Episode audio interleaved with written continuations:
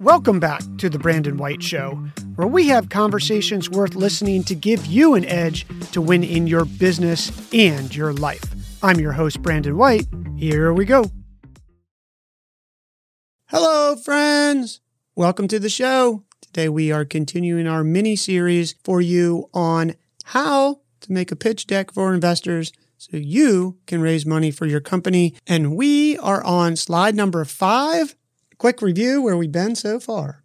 We did slide number one, which is your elevator pitch. We did slide number two, your problem slide. We did slide number three, your solution slide. Slide number four, your product slide. And today we're tackling your market opportunity. Here we go. Welcome to Build a Business Success Secrets, the only podcast that provides straight talk for entrepreneurs. Whether you're an entrepreneur starting with an idea or growing your business, this show is for you. We'll teach you how to build a strong mindset, powerful body, and profitable business so you can achieve success. And here's your host, Brandon C. White. Slide five your market opportunity. I want to say something up front before we get started so that you don't make this mistake. And I've seen a lot of entrepreneurs and business owners make it, and I made it in my early days. And that is building a market opportunity slide or strategy from the top down. An example of that would be let's use the automotive parts market. It would say that it's a huge market. It's $7.4 billion and it's growing at 15% a year. And we're going to capture 1% of that market and we're going to make $30 million a year in revenue in two years. That's great math, but it's not a strategy and it's not realistic. And what's going to happen is, is you're going to pull your hair out at the end of the day when you've been working because you can't figure out how you're going to advertise to this large market that you believe is out there and actually reach them. And then what happens is you wind up reaching none of them.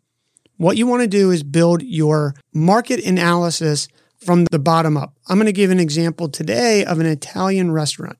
Let's say you were opening a Italian restaurant. Here's how you would figure out how much potential revenue you could make based on where you are opening it. And then once you have this, you could use it and say, I'm going to open two restaurants, three restaurants, four restaurants.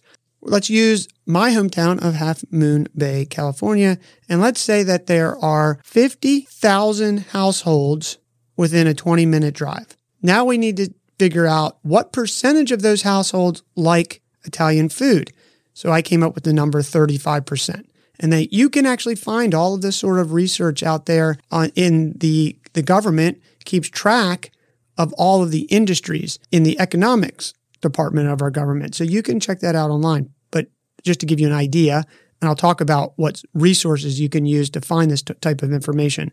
But just follow me here. Local restaurant, local residents within 20 minute drive is 50,000 households.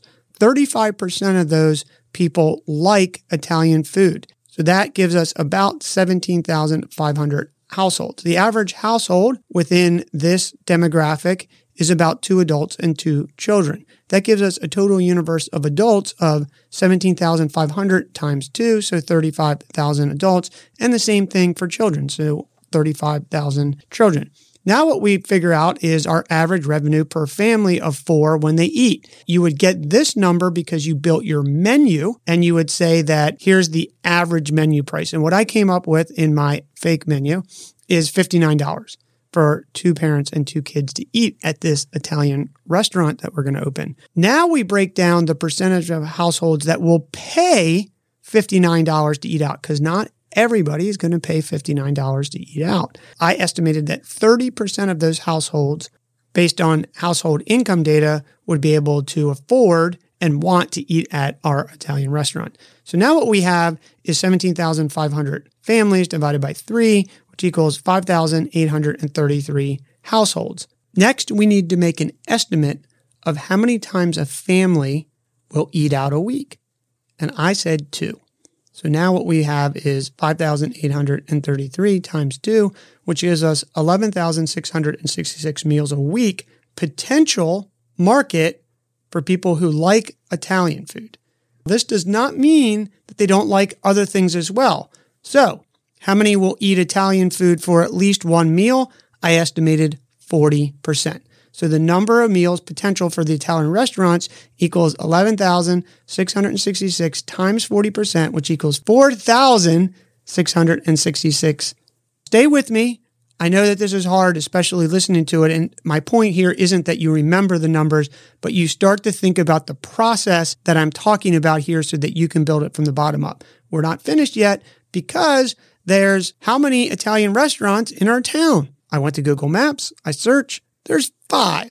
So the total addressable market a week equals 4,666 times $59, which equals $275,294 of potential revenue.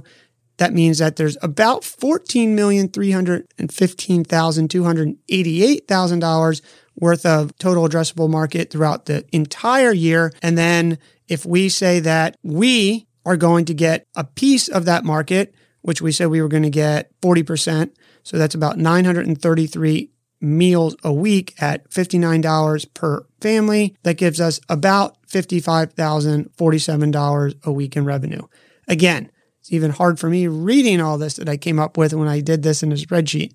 However, what's important is, is that you understand that how we're approaching this and we're building it from the ground up. Because to say that Italian food market in the United States is $92 billion and we're going to get 1% of it doesn't work. It's not even a strategy.